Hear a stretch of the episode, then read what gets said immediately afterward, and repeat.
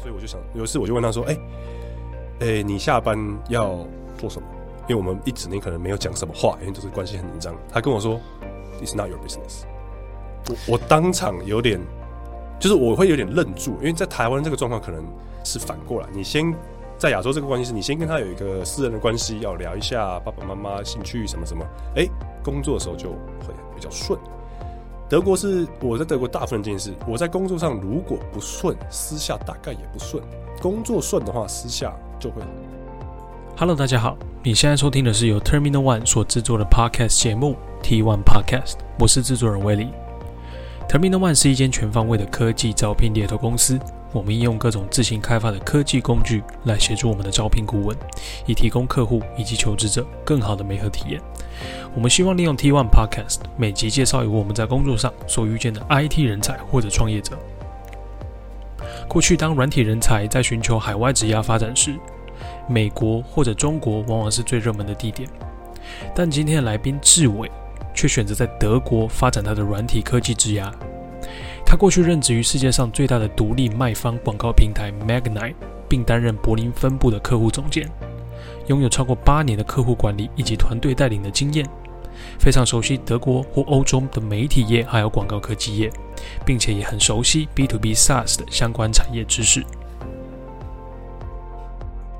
嗯，我现在在目前人在台湾，那在德国工作了八年左右。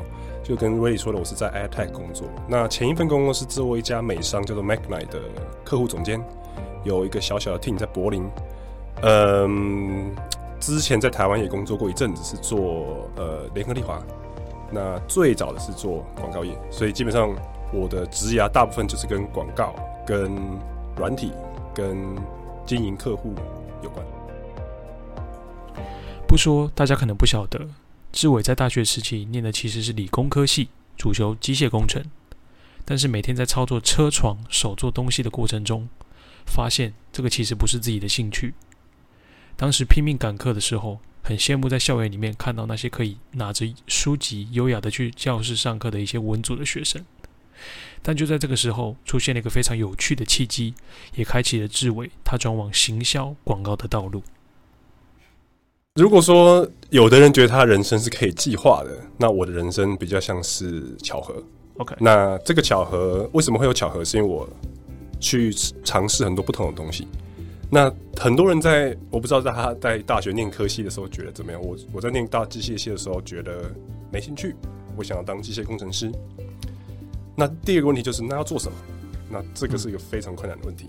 嗯，那我觉得与其想很多。想要做什么，那不如去尝试看看。OK，所以这个故事要回到刚大学毕业前的一个暑假，我在公车上突然看到报纸上有一个在在说有一个叫广告导演营，那我也不知道为什么，我就觉得好像会有趣，我就报名了，因为那时候我也喜欢看电影，嗯，所以我就参加这个广告导演营，影响了我的一一我影响了我的人生，影响到我现在。我们之后可以再讨论，再回到这个。但是我觉得这个事情是非常好玩的是。那时候我就参加了，嗯，我一个导一个广广告导演叫做 David OK，他教他是可能是我这辈子人生我觉得最棒的老师，嗯、所有学校老师都没有他棒。他是导演吗？他是导演，他是一个广告导演。OK OK，他是个非常有名的广告导演，是一个华裔的呃美国人.然后后来回来台湾。他因为开了广告导演营，我上了五天，从、此改变了我的人生。OK，那也是因为 David 的关系，我第一个工作就想要找到广告业，嗯，所以我就先在舒跑的广告公司做了一阵子的业务。OK。那因缘际会之下加入了联合利华，OK，也是做有点客户相关的工作。那做了三四年以后，我就一直想要出国，所以我就也不顾大部分人的职涯的建议，觉得哎、欸，你已经做一阵子啦，已经稳稳的，为什么要去做这个有点冒险的事情？哎、欸，等一下，我想问一下，就是为什么对于对呃出国念书或者是出国有生活经验，对你来讲这么重要？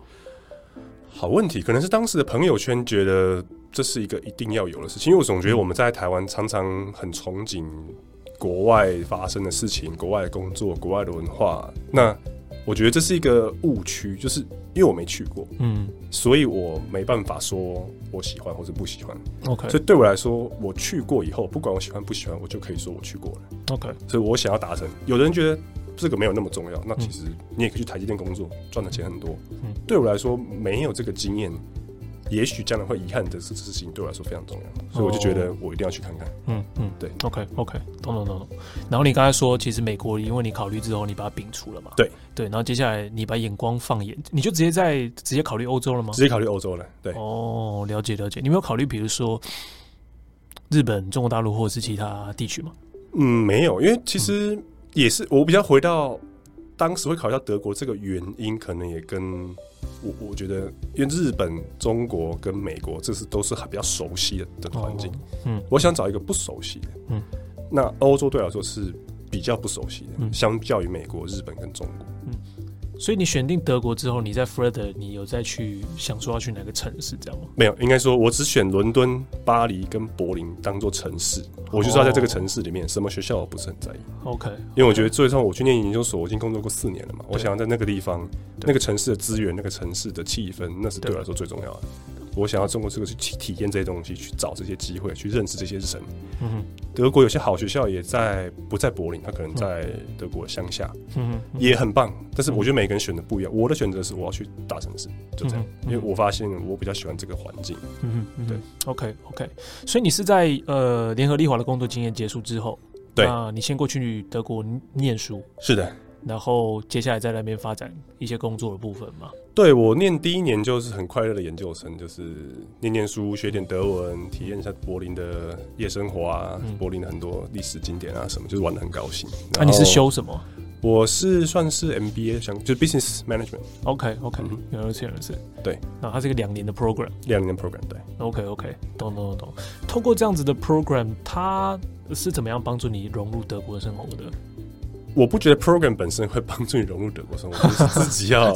我们的 program 是英文的，所以因为变成说，我当时也在考虑，如果要重新学德文，这个这个就是时间成本、金钱成本也会拖得比较长，所以我就决定直接去念英文的。嗯，然后决定也许有机会可以一边学德文，当做这个附加的价值。嗯，事后看这个没那么简单，因为你研究所要先适应生活，先适应新的。这个城市嘛，嗯、然后你有研究所的功课，嗯、你可能想要找工作，这些压力加起来，可能两年没办法学会德文，嗯，这是后话了。但是当时的考量是这样去，嗯，那在那边的时候，我觉得一开始当然是英文的是你会比较容易适应，嗯，我在离开台湾之前没有任何的英文环境，嗯，所以我可能学了十几二十年英文，从来没有真的讲过。你说全英文的环境，全英文的没有，哦、对对对。但是我在柏林好玩的地方是在于，嗯。呃，我不知道你在英国工作，你在英国念书的经验是怎么样？可能大家比较多是母语的人。嗯嗯。我去柏林的一开始开学的时候，我很紧张，因为要讲什么？呃，我的英文就是我会在脑子一直回想我的英文字，然后要讲什么话，先想好。嗯。后来发现我的意大利同学英文讲的也破破的，我巴西同学英文也讲的也破破的，可是他们都可以一直讲，所以那马上给我一个信心，就是其实跟你的英文程度没关系，跟你的表达的胆识跟能力有关系。德国的大学或研究所毕业后，可将学生签证转为求职者的签证，有接下来一年多的时间可以留下来找工作。志伟其实在毕业之前就以 working student 的方式在一家数位广告公司实习，毕业之后也就顺利的在德国这个国家展开了他的广告科技职涯。诶，好，那可不可以先请你就是大概讲一下那个？呃，类似广告科技这个行业，大概是在做什么？就是给可能给听众一个比较简单的概念，它是在干嘛？然后我们再把它放在一个在德国这个国家的脉络底下，这样没问题。广告科技顾名思义就是，这是这个科技在支援广告的。嗯、那一般来说是指线上的广告。OK，一般来说，嗯，但当然现在实体就是你说那种一般的那种广告 agency 也跟广告科技也蛮有关系，因为他们也需要用到这个。那这个科技基本上，他在做的事情其实非常简单，他就是帮忙连接想要买广告的人，就是广告主，嗯、跟想要卖广告的人，也就是所谓的出版商。OK，简单来讲，就就是这样子。OK OK。那你说他为什么需要一个科技？因为这是一个非常非常复杂的一个系统。今天可口可乐想要买一个广告在中国时报上，嗯，它可以人跟人沟通，也可以。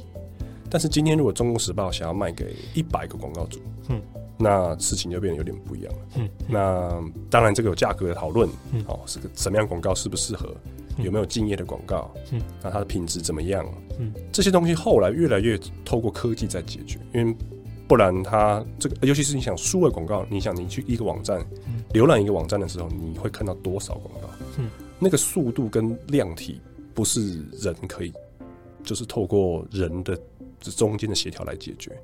当然，如果你是非常大的这种广告 campaign，还是会有人的角色在这边。但是如果很多现在的广告，数位广告尤其是城市化在决定的。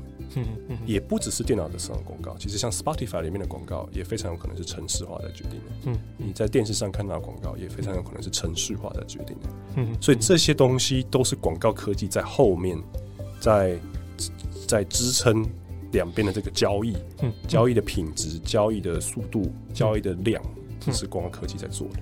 OK OK，所以。可不可以说，就是说，广告科技这个技术，其实它的核心是在透过一个比较数位化跟程序化的方式去媒合广告需求的两端。对，一个也就是广告主，然后一个就是内容，对，内容内容方嘛。没错。那这个内容方可能它本身就是一个流量，它可能是数位媒体或者是呃纸本媒体，现在也会有这样子的需求吗？纸本媒体他们如果到数位上也是会有啊。当然你说现在杂志上的广告那个就还是在电话在决定，但是这个就比较少。OK。就是不是广告科技可以那么支援的地方，但是因为现在大家大部分的这个注意力都在数位媒体上面，你我不管你是看 YouTube 也好，还是你是在浏览网站，还是你在听 Podcast、你听音乐，其实你人类我们的人的注意力都非常非常多在在数位的媒体上面，这也就造就了广告科技变得非常蓬勃。OK 的一个原因，其实我觉得你不是呃，你你应该不是在德国第一次认识到这个领域，对不对？因为其实某种程度你在台湾的时候就已经在做行销，行销跟广告其实是密不可分的。我在台湾第一份工作是做一个广告的 AE，那个时候其实没有接触到广告科技，我们是非常的这种想象中这种广告公司，我们想一个脚本，我们 brainstorm 一个 idea，那我们去 pitch 给客户，是是这个过程。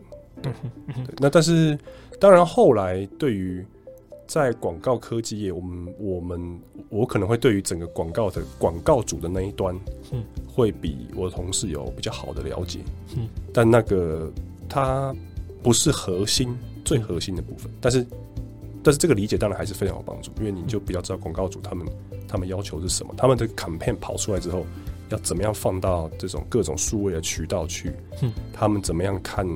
他们的成效，嗯，这些其实后来都有相关。OK，OK，懂懂懂懂。好，那呃，当然就是刚才提到的，我们把这个广告科技的 Ad Tech 的这个东西放在德国市场的这个脉络底下。嗯、你你对于呃，你加入的第一间公司在做，呃，你说是 APEC 这个部门嘛，对不对？对对，当时的工作的那个 Daily Work 就是工作内容大概是长什么样子啊？对，我们第一家公司主要是做呃。基本上手机游戏的广告哦，手机游戏的广告一直是广告科技里面非常巨大、非常利润非常高的一块。嗯，我们公司那时候，当然我的部门是 APEC，主要是帮助亚太区的手机的广告主去获取海外的用户，就是说把他的广告放到海外去。嗯嗯，是是这个是这个角色。OK，对，等一下哦。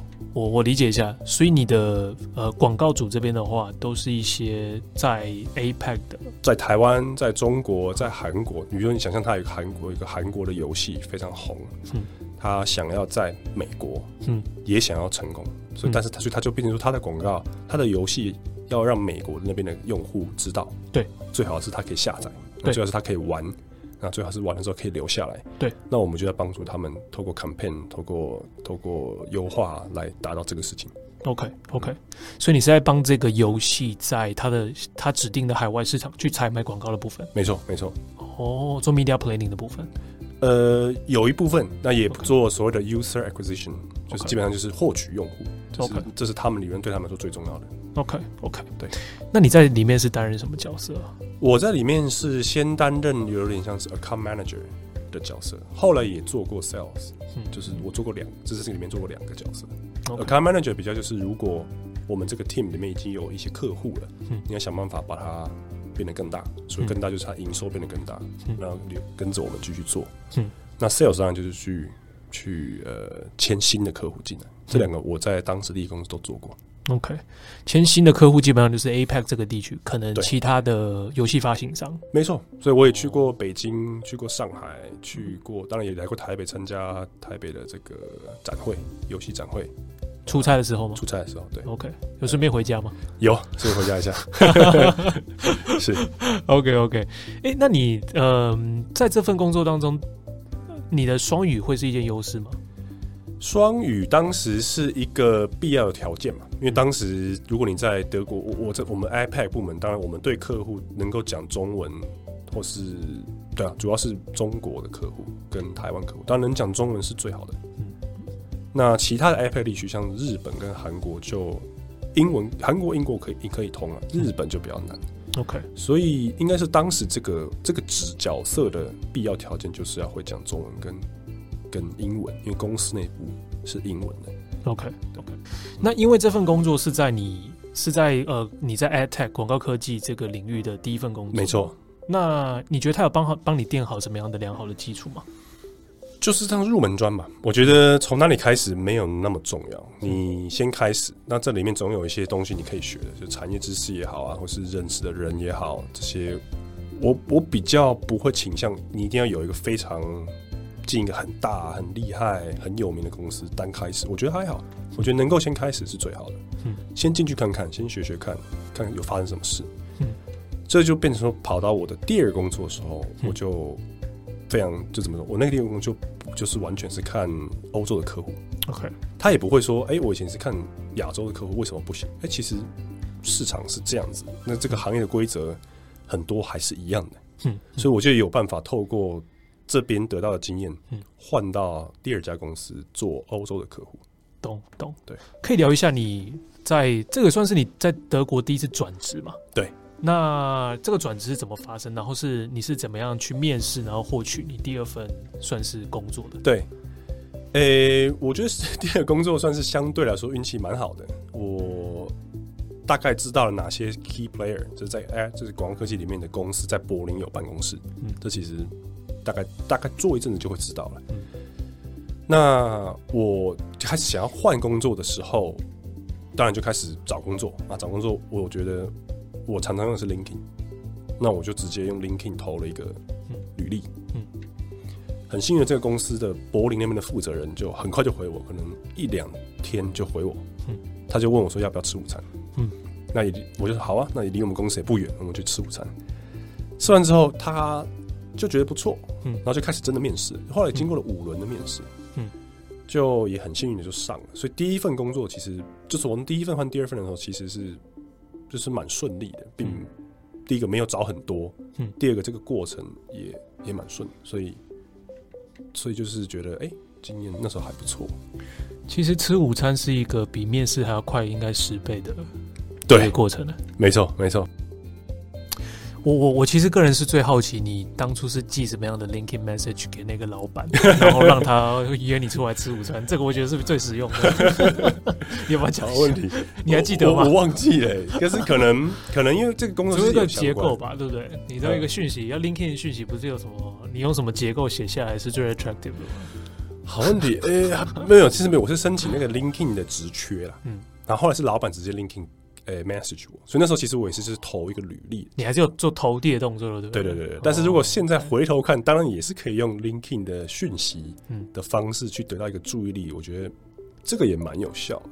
还是应该是这样问好了，就是你觉得为什么有那么多人投递之下，他会单独就是直接约你吃午餐？你的 profile 是怎么经营的？然后还有觉得有兴趣，而且你是个台湾人呢、欸。对，你不是当地人。对对对，好处就是变成在广告科技业，我觉得一般他们不是很重视，一些英文是主要的语言，嗯，所以这当然是当时呃语言跟国籍不是最重要的一个一个因素。那当然，嗯，在网，我觉得在这个广告科技这个事情上，当然我有这个经验嘛，因为我在之前的这个公司有。嗯，那再就是一般来说，你是要强调你。你对客户，嗯，他就是让你去管客户的嘛，嗯，所以你能够越具体的提出你是怎么样管理客户的，嗯，你那当然你要做研究，对不对？那个对方的公司他们的客户群是怎么样，嗯，他们的 style 是怎么样，嗯，那这两个结合起来，你会比较，你会比较有办法把你的履历也好，或是你的你的 LinkedIn 的讯息也好，变得比较简洁，而且是跟他们有相关的。嗯，你会知道说他们比较重视的是是哪些部分。OK，对对对，okay. 你是吃完午餐就拿到这个工作了吗？没有，吃完午餐之后得到第二份 第二轮面试的机会，所以还是有个有过了几关这样子，过过过五关，对，因为主要他们的 CEO 或者跟那些 Head of Revenue 他们都在美国，okay. 所以就是还有好几个晚上的 call 这样。OK，跟你吃饭的是等于说是那个美国公司在台湾德国的负责人，对，OK。是我在第二间的广告科技公司开始负责欧洲市场。甚至后来也获得了升迁、担任小主管的机会，但这个过程绝非一帆风顺，途中遇到了很多大大小小的挑战，让志伟开始体悟到德国职场可能有其独特的生存之道。我觉得在德国这边是非常非常注重，先要非常，他要先认同你的专业，嗯，才会认同你的人，嗯。这个我在两个公司都印证到了，因为我从非常痛苦的一个经验学习到，是在第二间公司是非常非常棒的公司，我跟他们美国团队也工作的非常好，但是很不幸的跟我的直属主管并处处的并不好，为什么？因为他他不相信我有这个能力可以适应这个工作，嗯，那这个变成一个有点恶性循环。当他觉得我写给客户的 email 不对，他要看过之后再来改。嗯，当他跟我加入我跟客户的 call，他觉得我讲的不够好，他要我会后再来一个讨论。嗯。当我的信心变得越来越差，他对我也越来越差。他也这是第一份工作还是第二份？第二份，第二份。但是很奇怪的是，我在美国，美国那边的主管觉得我不错，就是我们做的蛮好的。但是在德国这边，就是就是跟这个直属这个主管，也不是那个当初 hire 我的那个人。呃，所以这到最后，我不知道这跟文化的有没有关系。那那不知道跟。痛有没有关系？但是非常重要的，那时候我们在面试这个直属主管的时候，我们是只有用电话面试，因为他那时候在休假，所以这个变成很大一个 learning，就是如果你的直属主管你并没有跟他真的见面聊过，没有感觉到那个过程，我觉得其实也是有蛮大的风险。可是你那直属主管不是跟你去吃饭的那个吗？不是，那个是柏林办公室的负责人，他底下还有一个。哦，所以不一样是不是，不一样的对，所以变成说，对 对，对，我想说吃饭之后怎么会跟你那个不是不是不是反目成仇？对对，所以所以这个是非常非常呃很痛苦的一个经验，因为这个学变成说他不太相信我可以我可以表现，所以他也不愿意跟我有一个关系。那因为那时候他开始我们就关系有点紧张，所以我就想有一次我就问他说：“哎、欸、哎、欸，你下班要做什么？”因为我们一整天可能没有讲什么话，因为就是关系很紧张。他跟我说。It's not your business 我。我当场有点，就是我会有点愣住，因为在台湾这个状况可能是反过来，你先在亚洲这个关系是你先跟他有一个私人的关系，要聊一下爸爸妈妈兴趣什么什么，哎、工作的时候就会比较顺。德国是我在德国大部分经验是，我在工作上如果不顺，私下大概也不顺；工作顺的话，私下就会好。那个状况就非常明显，因为他根本不想跟我有什么沟通，他觉得我就是。不，没办法 perform，所以他也不想要告诉我他下班在做什么。可以描述一下他是怎样的人吗？呃，他是德国人还是美国人？他不是德国人，他是一个波兰人。哦，对，OK。当然我，我我不应该说波兰人就这样，这是非常非常错误。但是，但是，我比较比较想去对比到我第前一份工作的就，就我觉得就蛮有趣的。前一份工作是反过来，他们非常信任我的专业。他们只要我有在，就是对客户的时候，然后或是甚至有时候我会跟老板争执，怎么样对客户比较好。最后争执也没关系，但是最后证明是我的方式好像对客户稍微好一点，就是我们从数字看得出来，从关系看得出来，他尊重你。嗯，虽然我们私底下的关系也不算是特别好，嗯，但是他非常非常尊重我，所以他给我这个空间去做事情，他他不会因为呃我私下跟他意见不一样，或是也许。我跟他的私人关系没有特别好，而对我有什么不满？嗯，嗯，所以是对这对我来说非常非常大。从第二份工作跟第三份工作这个学习，就是如果你能非常非常专业，你能真的展现出你你的价值所在，私人关系都会简单一点。那就算私人关系不好，就是没有所谓的这种非常近的这个关系，嗯，也没关系。嗯嗯，在德国，我觉得不算是最重要的。那个波兰老板他是呃资历比你深很多那种吗？他也不是，他是第一次当。当主管哦，是有没有可能？有个可能性是他其实不是一个好的管理者。我不知道他现在是不是也成长了，也许他也是透过这个经验在成长。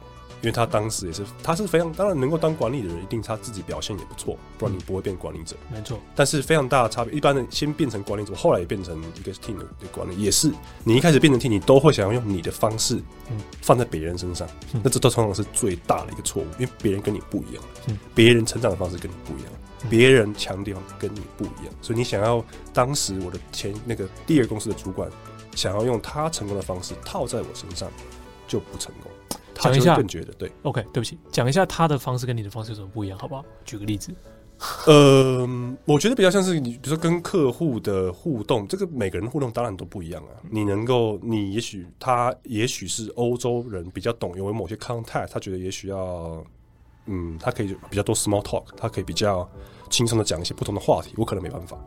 但是我有地方很专业，所以而且我会非常非常研究这个客户。嗯。大概比我所有同事研究都多，嗯，所以我变成说，当我我会知道他们公司的财务状况怎么样，他们公司最近有什么并购消息，他们公司最近有什么，我都知道。所以变成说，我不会只是一直讲我的产品，我可能会先从他们公司比较跟他比较相关的事情开始讲，最后再讲我们的产品。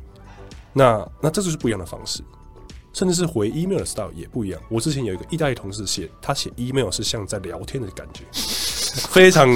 长也非常呃没有到重点，email 是要怎么聊天啦？它会变成大概五段，每一段都有点像在聊天，但是也可以管客户，客户也觉得 OK，对不对？那但是波兰同以前波兰的小老板会觉得你应该就是要一二三，就是他有一个模式，你要这样写，如果你没有写到这样，你就是不不够好。那这个东西会很减损你的、你的、你的队友的这个信心。因为后来我在我在柏林就是第三个公司之后，有两个。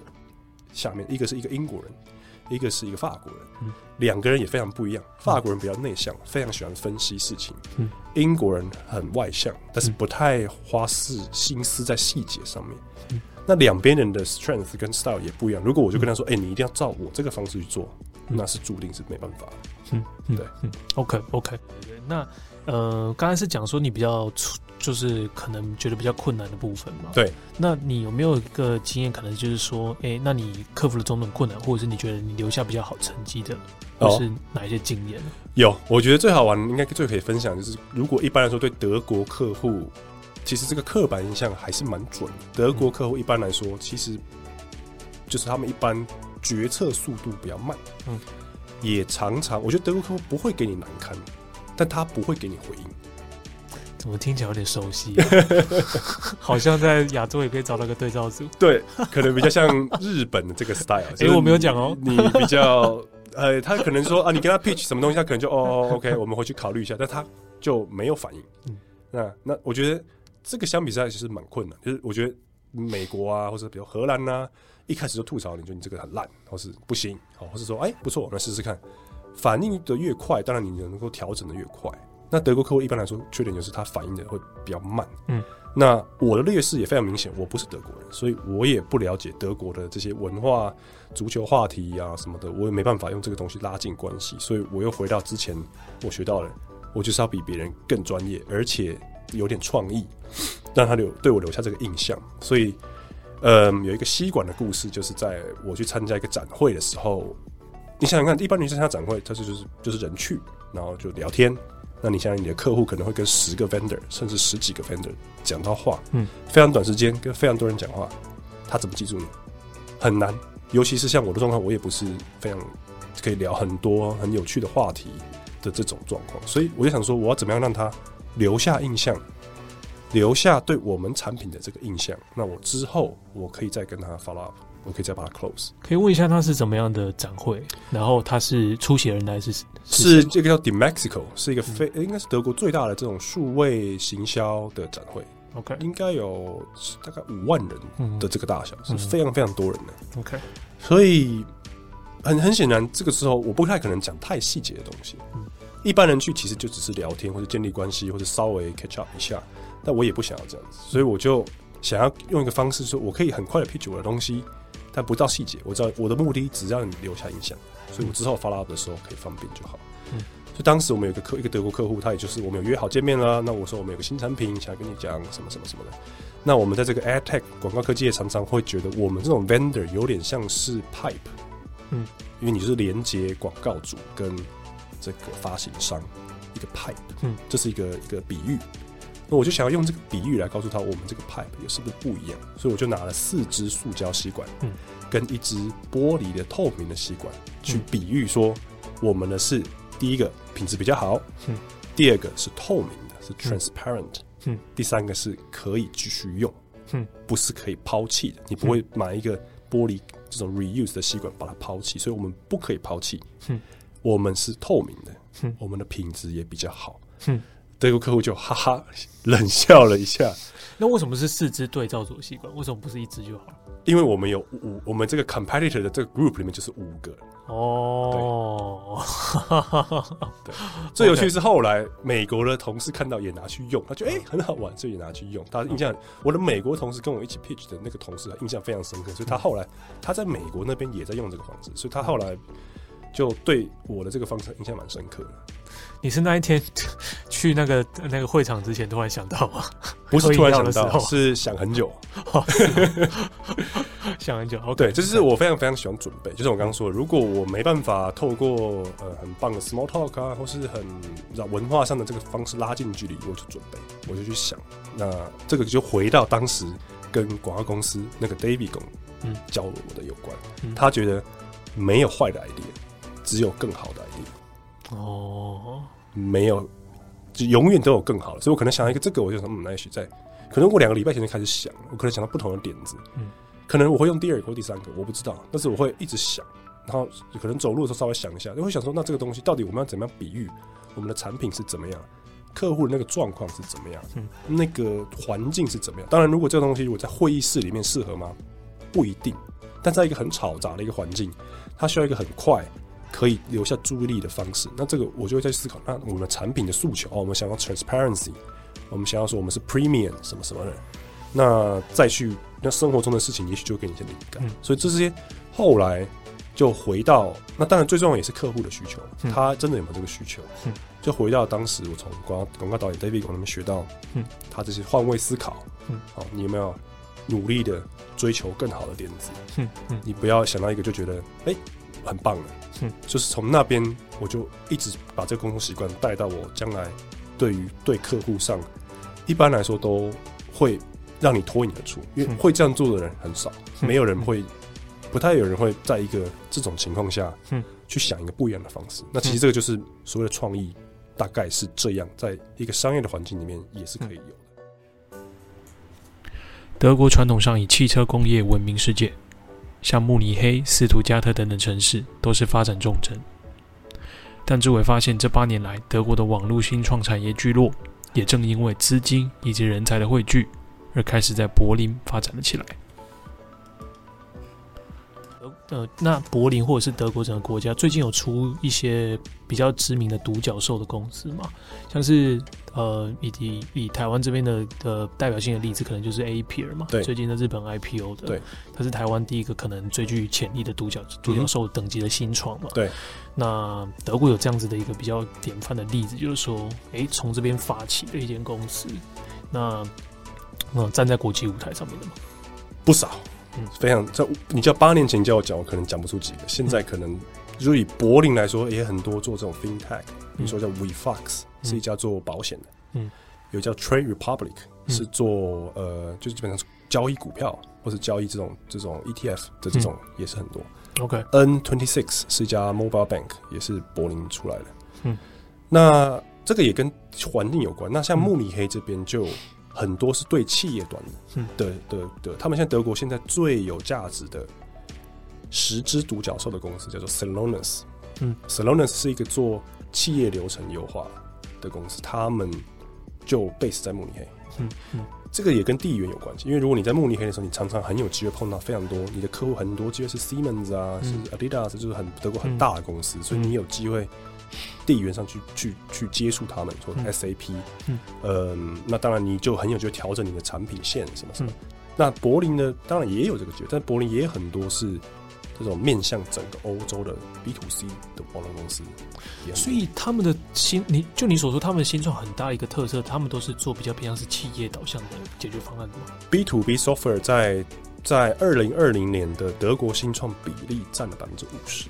哦，这个条件是因为德国这个市场当然没有跟美国那么大，但是德国有非常多大型、中型，就是或者所谓的这种中型企业需要数位转型。嗯，所以他们就有有这个需求，需要用到 B to B software。嗯，觉得台湾这边的新创跟你在德国的工作经验有有什么样的不同吗？嗯，呃，一般来说，台湾的新创比较少听到 customer success 这个概念，因为这个是就是客户 oriented 的这个概念，还在台湾没有那么多，嗯，没有那么多的理解。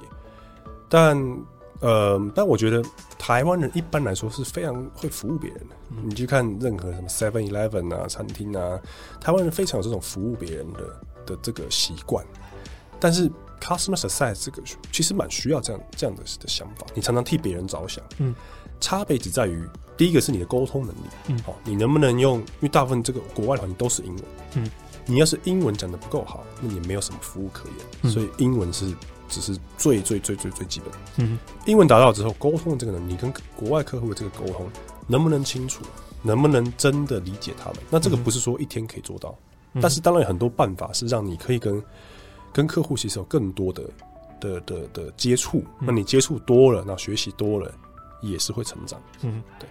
这边说看你的公司有没有把这个 customer success 当成一个公司的文化在看，嗯、还是说其实我只是比较想要卖产品？嗯，如果你把它当成公司文化来看，你你有非常非常多办法，你可以邀请你的你的客户参加你的你的你的 internal 的 all hands。假设你也可以。就是我们以前公司也会说，你的你的所有对外的简报第一页都是要跟客户有相关，嗯，也是可以逼着大家都去从客户角度去思考。嗯，你也可以说我的我的 support team 每个月有一个 customer voice program，每个月都把 customer 的这一些他的困难呐、他的机会啊、挑战都分给公司看，还是说每个新进员工都要先做 customer support 做一个礼拜？嗯。投非常非常多方法，是其实在在各种不同的顶顶尖科技公司都有用过，是能够把 customer 的带到公司里面来。嗯、那随便说，我希望能够把这些不一定能够全部套用在台湾公司身上，但至少可以把把一个 idea 带进去。那你可以去选择你觉得适合用的。嗯，那这个方式当然。不只是台湾的客户用得到，是而是你越接到国外的角度去，尤其是欧美国家，其实这个部分就是变得更重要，因为他们会更，他们已经习惯了这个 customer success 的这个概念，所以你变成说，你要是达不到这个状况的话，你非常不容易能够把客户留下来，有一个 customer for life。今天跟志伟聊了非常多，从机械工程背景到一路踏入德国网络产业的心路历程。我们也细数了过程中他在德国职场所经历的大小挑战，也比较了台湾以及德国两地的新创产业样貌。我个人在志伟身上最大的学习在于，面对未知的未来，他选择各方的积极尝试，取代留在原地的犹豫，并且面对热门的留学或者海外工作地点的选择，他勇于做出和大家不同的道路发展的选项，也沿路看到了很多不同的职涯还有生活的风景。目前，志伟他个人投入各项 coaching projects，以 customer success mentor 的方式，协助台湾 B to B SaaS 的新创拓展欧美的市场。所以，你现在的新创团队，假设对于拓展欧美市场有兴趣，欢迎透过下方的 show note 和志伟做联系。当然，也别忘了，假设你目前个人有职涯转换的一个想法，或者你的新创团队有人才招募的需求的话。也都欢迎透过下方的联系方式和 Terminal One 联系。那我们就下一集的 T One Podcast 再见喽，拜拜。